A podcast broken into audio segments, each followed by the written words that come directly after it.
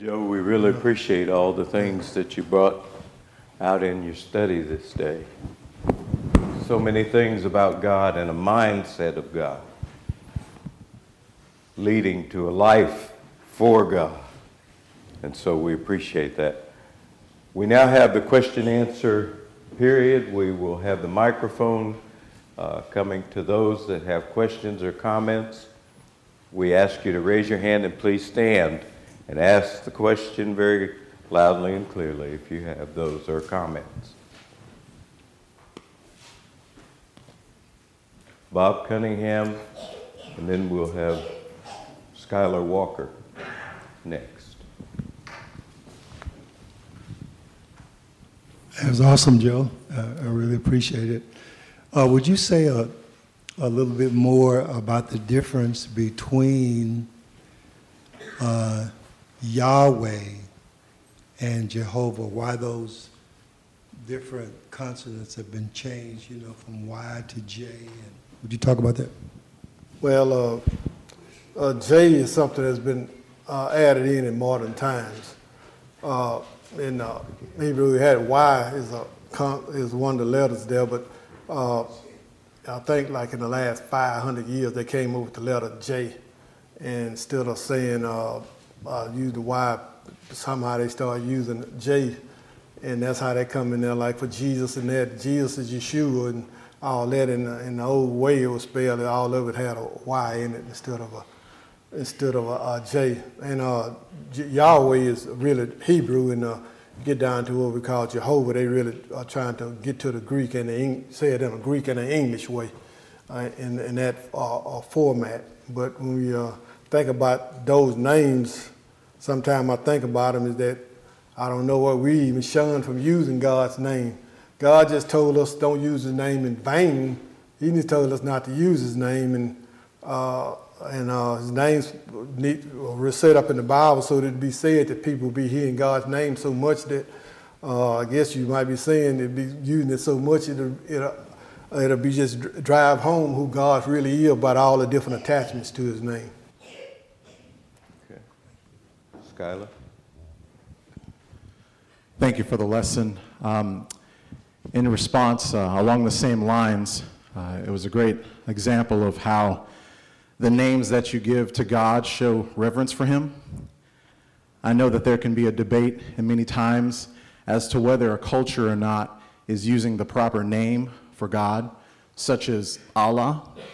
Uh, my question for you is Do you think that every culture has what we would consider to be a direct translation of what we, need, we know to be Yahweh? Or is it acceptable for them to have some kind of derivative that, that respects him by a certain attribute? Uh, like, um, for instance, calling him the Great Spirit. Is that something accurate to, um, to name him by? Or uh, the, the mightiest one? Uh, are those types of descriptions uh, equal to what we would call him or know him to be referred to in, in the Hebrew uh, scriptures? Well, when you get down to God, especially in the Old, Testament, because the Old Testament really focused on God the Father, I would say, in the New Testament on God the Son. Over in the Old Testament, there are many titles and names given to God. So it's a little different between titles and names. When you talk about the Great Spirit and other things like that, those will fall in the category of what is called titles. A name is something specific and direct, like for individual, everybody here has a name that is something specific. For example, the president of the United States, I can say the president, everybody know who the president is. But we said President Joe Biden, or Joe Biden, everybody know specifically who he is. And that's his name. And that's different between a name and a title. So when we get down to it, uh, it's different between saying names and titles. So when God's in his word, uh, we look at his name, that is something that is special and the things tied to it when we're pronouncing his name makes it something special and makes it something more important uh, when we use it in that fashion, when we're using a name instead of just using a title in reference to him. And so it's much more to be said, but I'll just say it at that in short form. Brother Noah?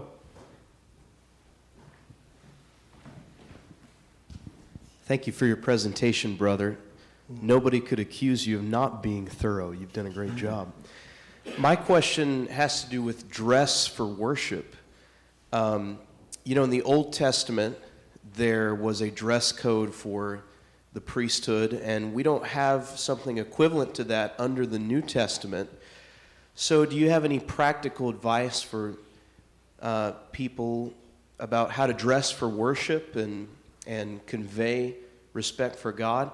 And my other question is what about someone who maybe is coming off of a work shift, like they work as a nurse and they don't have time to change before coming to worship? Do you have any thoughts about that kind of situation? Well, we get down to God is that, first of all, you got to honor and respect for God. And the Bible tells us about modesty in doing uh, different things. And also, when you look in the Bible, it lets us know, it, it, it gives us what I would say sometimes, the thing about serving God is uh, because uh, what I might use the word status or things that are going on. Like, for example, we look at John the Baptist, and people might look at him as a nobody and this, that, that, and the other because of his what he had on and different things. But when it come down to people that are really serving God and what you would call going to the uh, temple, uh, uh, things along that line, they had some. They had time to think about what they was going to do and everything, so that they would approach them, as you said, the uh, the uh, uh, priest and everyone that served at the tabernacle. They had special clothing that they had to wear. It wasn't something generic or whatever. They had because when you understand the priests, uh, they was representing uh, something special to God. In other words, some of them didn't know what they were really representing God was Jesus in a way in the Old Testament. And so every time you find out things in that fashion, it was always something special in the detail because when they represented different things uh, about God, about Jesus. For example, I just say this. Sometimes people don't think about it. The whole Jewish lifestyle was based upon uh, Jesus and many other aspects, things that there was special in it. People had to dress a certain way. They didn't know it at the time. They were reflecting some attribute or some aspect about Jesus, like the priests, the prophets, and uh, a different one. But uh, when uh, we look at dress today and uh, how things sometimes what we call loosely done, not, and, uh, not doing things based upon a fashion code. It gets down to what our true hearts and minds is about when we think about God. If we really think about God, uh, we're going to dress accordingly because we're thinking about coming into the presence of God. And we're thinking about coming into the presence of God, like Jesus talked about them coming to the, a wedding feast. And so if you're going to go to someone wedding, you think about what you are going uh, to wear. So if you're thinking about coming to God, you'll think about that in the same way, in the same fashion. And uh, a minute, a uh, lot time we could spend just on that. I got a lesson alone just on what it's talking about uh, clothing and addressing and things along that line. But that's in short form. I just make the statement. Brother Marcus? Thank you. Thank you for your lesson. Definitely appreciate it. Um, could you elaborate more upon the name God, uh, like the meaning, where it came from? This is the simple G-O-D, and also, is that term or name for God? Is that giving God less reverence? So should we call him or address him by one of those names that you mentioned from the Greek or the Hebrew? Well, uh, well we just said God, G-O-D. Oh, in the Old Testament, it's three uh, three words for God over there. You got El for God. You got E L O A H. You got Elohim. Elohim is the plural form, and and technically all these forms could even reform, refer to just gods of other people also. And so, uh, the, but uh, the way that it's used in its context distinguished the regular God from everyone else. And so, really, when it get down to what is called the name of God, the real names of God that is over in the Old Testament, that's when God is truly distinguished from everyone else than just saying God. For example, I say it this way: the word God is kind of like we saying president. Everybody knows President Hill every time somebody say it. But when they say his name, they know you making it specific to who that individual is when it's talking about uh, God. You know, you could hold, uh, you just said God, just said a term God. If you got a crowd of people here, and it's just like I said this, you're at a football stadium, and you said God, so you got people there from all kind of backgrounds and nationalities. So when you just said God in that setting, they think about the God that tied today uh, uh, religion. And so that's just a broad term in that way when it's talking about God. But when it's talking about, when you get specific with his name, that distinguished him completely from everyone else and uh, what he's all about. And one of the things that I didn't get into my lesson on this was that talking about God, uh, when in using his name, and the way that the psalmist used it, he make God personal. He don't just use it a lot of times. We talk about God and things in, in general terms, but when you really read the Old Testament and read about how it be talking about God, it never is not in a general form. For, ex, ex, for example, uh, the psalmist says, The Lord is my shepherd. The Lord is my fortress. The Lord uh, is my high and mighty tower. And the list goes on and on. That's making God personal to him. And that is talking about what God is to you. It's not talking about everybody else, but it's to you. And that's what the psalm was trying to get down to. Everything about God is to you is personal. It's not something that is just uh, general. And many other things that he talk when it's using and it's talking about God, I kind of break it down like this. In our English language, we got what is called nouns. And nouns is what is called a person, a place, and a thing. But when the Bible talks about God, for us to grasp God, it relates God in the, the different aspects for us to grasp as a person, place, and a thing. And we do not even think, we don't really get into that because that kind of goes beyond. That's why I said in the end, when uh, talks about eternal life, most people think eternal life is something out there in the never, never land. The Bible tells us that Jesus is eternal life, and we don't think of that. We think it's something besides him. He himself is eternal life. And when Jesus said he's the real resurrection and the life, he didn't say, I'm going to provide the real resurrection and the life. He said, I'm it.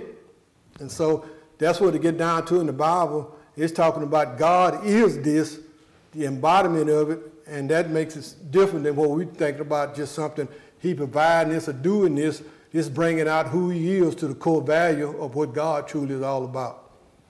I cover a little bit more than what you're saying. Okay.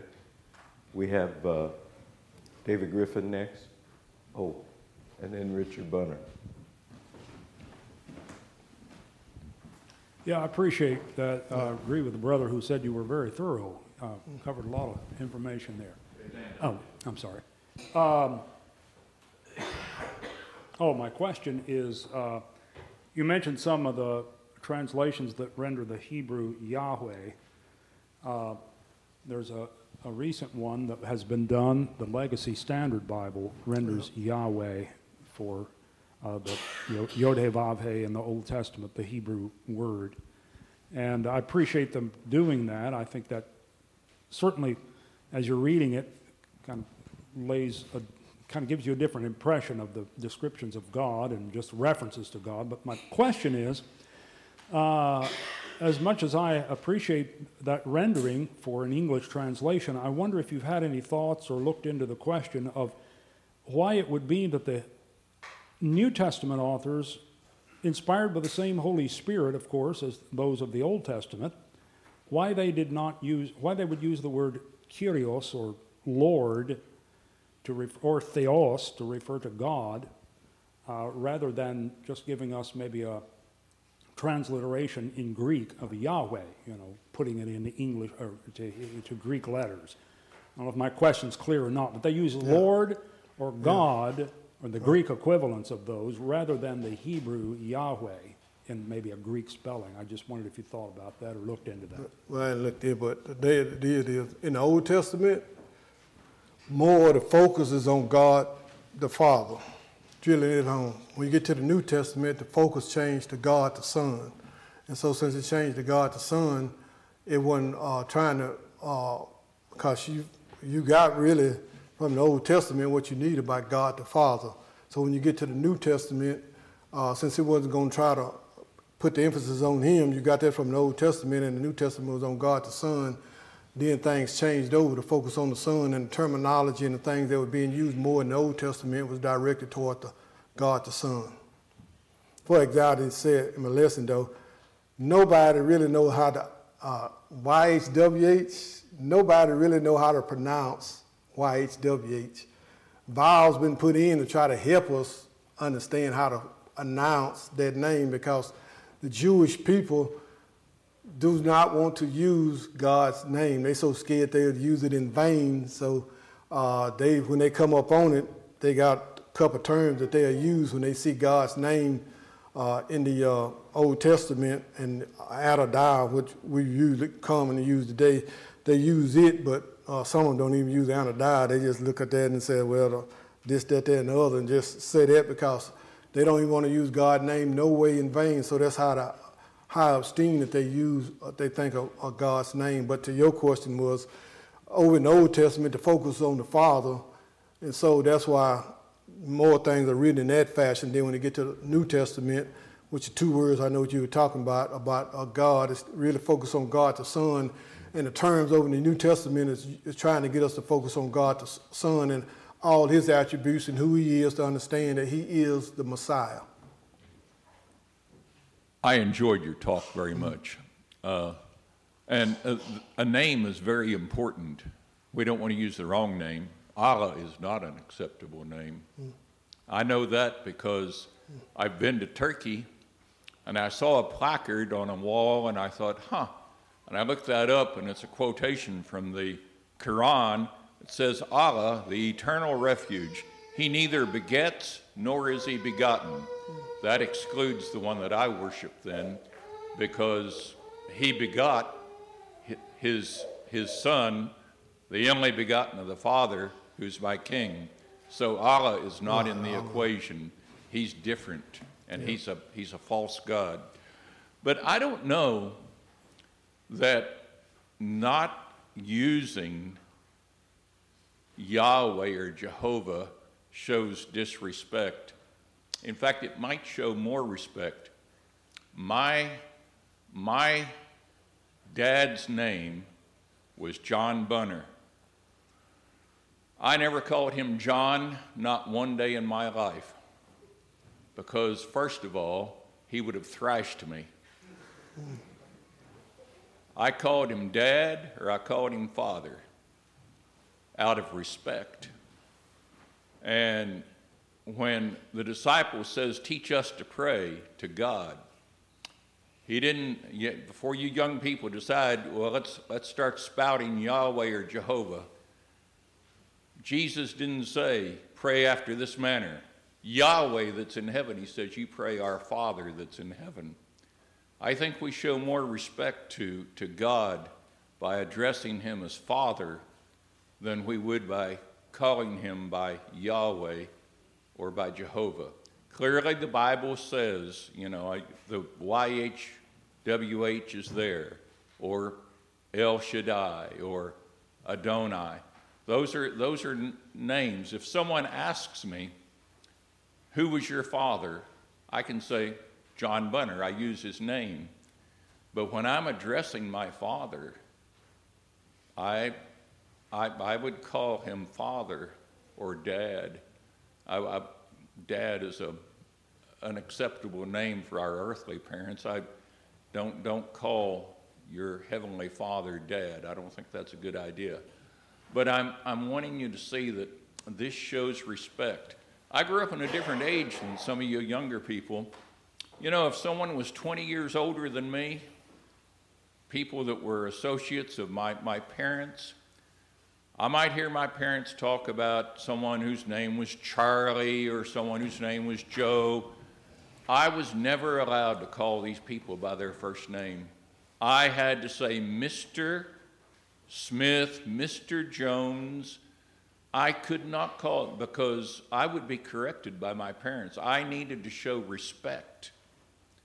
And I, I think we need to keep that in mind that, you know, respect is very important. And I'm like the Jews of old. I'm a little bit afraid to just spout off Yahweh or Jehovah, especially in my prayers to God. I just, I, I can't bring myself to do that. Uh, that's my thoughts, and I, I'm not taking away from anything you said, uh, brother. I'm just saying I, I'm old school on, on showing respect, and uh, I'm going to have to continue to refer to God as my Father in heaven. It goes down to, some things come down to culture and things down into time. But if you read the Old Testament and you look at the prayers that they did, they said God's name. if you look at the Old Testament prayers, all the prayers through the Old Testament, all the people that were praying to God, they end up, because we, you, we, we had the word Lord there, and so we don't see where they were using God's name. But if you or substitute everywhere the prayers in the Old Testament, they were praying to God, they called God personally out by his name over in the Old Testament when they prayed to God. And certain things we get into about cultural things, Western culture, and, and all these different things uh, about different things. But uh, kind of old I get, the more I study Jewish culture, be shocked about how much different Jewish culture and things they in than our Western culture and things along that line. That's good consideration. Bobby Cunningham? Joe, I've always wondered, um, you know, with the YHWH, the consonants that um, are given there for God's name. I always wondered maybe, maybe we aren't supposed to. You know, you mentioned about the Old Testament, that part of it, but consonants couldn't be pronounced, right? Yeah, but So go- how would they, how would they, I guess I'm asking, how would they pronounce it if they were praying to God in consonants? was, that goes to the Hebrew language. Uh, the, the Hebrew language is not like the English language. They don't really have vowels. For us, in our English language, we put vowels in there to, to help us out. In the, in the uh, Jewish uh, language, it's stated in a way that once you understand the Jewish language, I guess the best term, things are inferred when you are saying uh, a letter or different things so that you understand it. And that's, that's how it's set up in the uh, Jewish language. It's not, we, they don't have to worry about uh, uh, vowels. I see. So you're saying they would know, everything- they would know how to pronounce it. Yeah, it? they know, everything is set up in their language on constants. And, and so they would know what the vowels, would- they would know, they just, from that, it's inferred to them how to, when they look at a word or a term, to, to bring it out for them, not for us, but that's the idea. Okay. We appreciate the questions, the comments. Uh, Joe, any summary remarks there? I just appreciate the uh, congregation here, brothers and everyone, to give me this opportunity to just share a portion of God's word. I always tell folks I don't know much, and I always tell folks it ain't about me. When I want to talk about God, it's about Him. The focus is on Him, and anything you get out from me, just give God the glory and hope it'll help you in your life. And I always think about God and who He is and have reverence and respect for Him.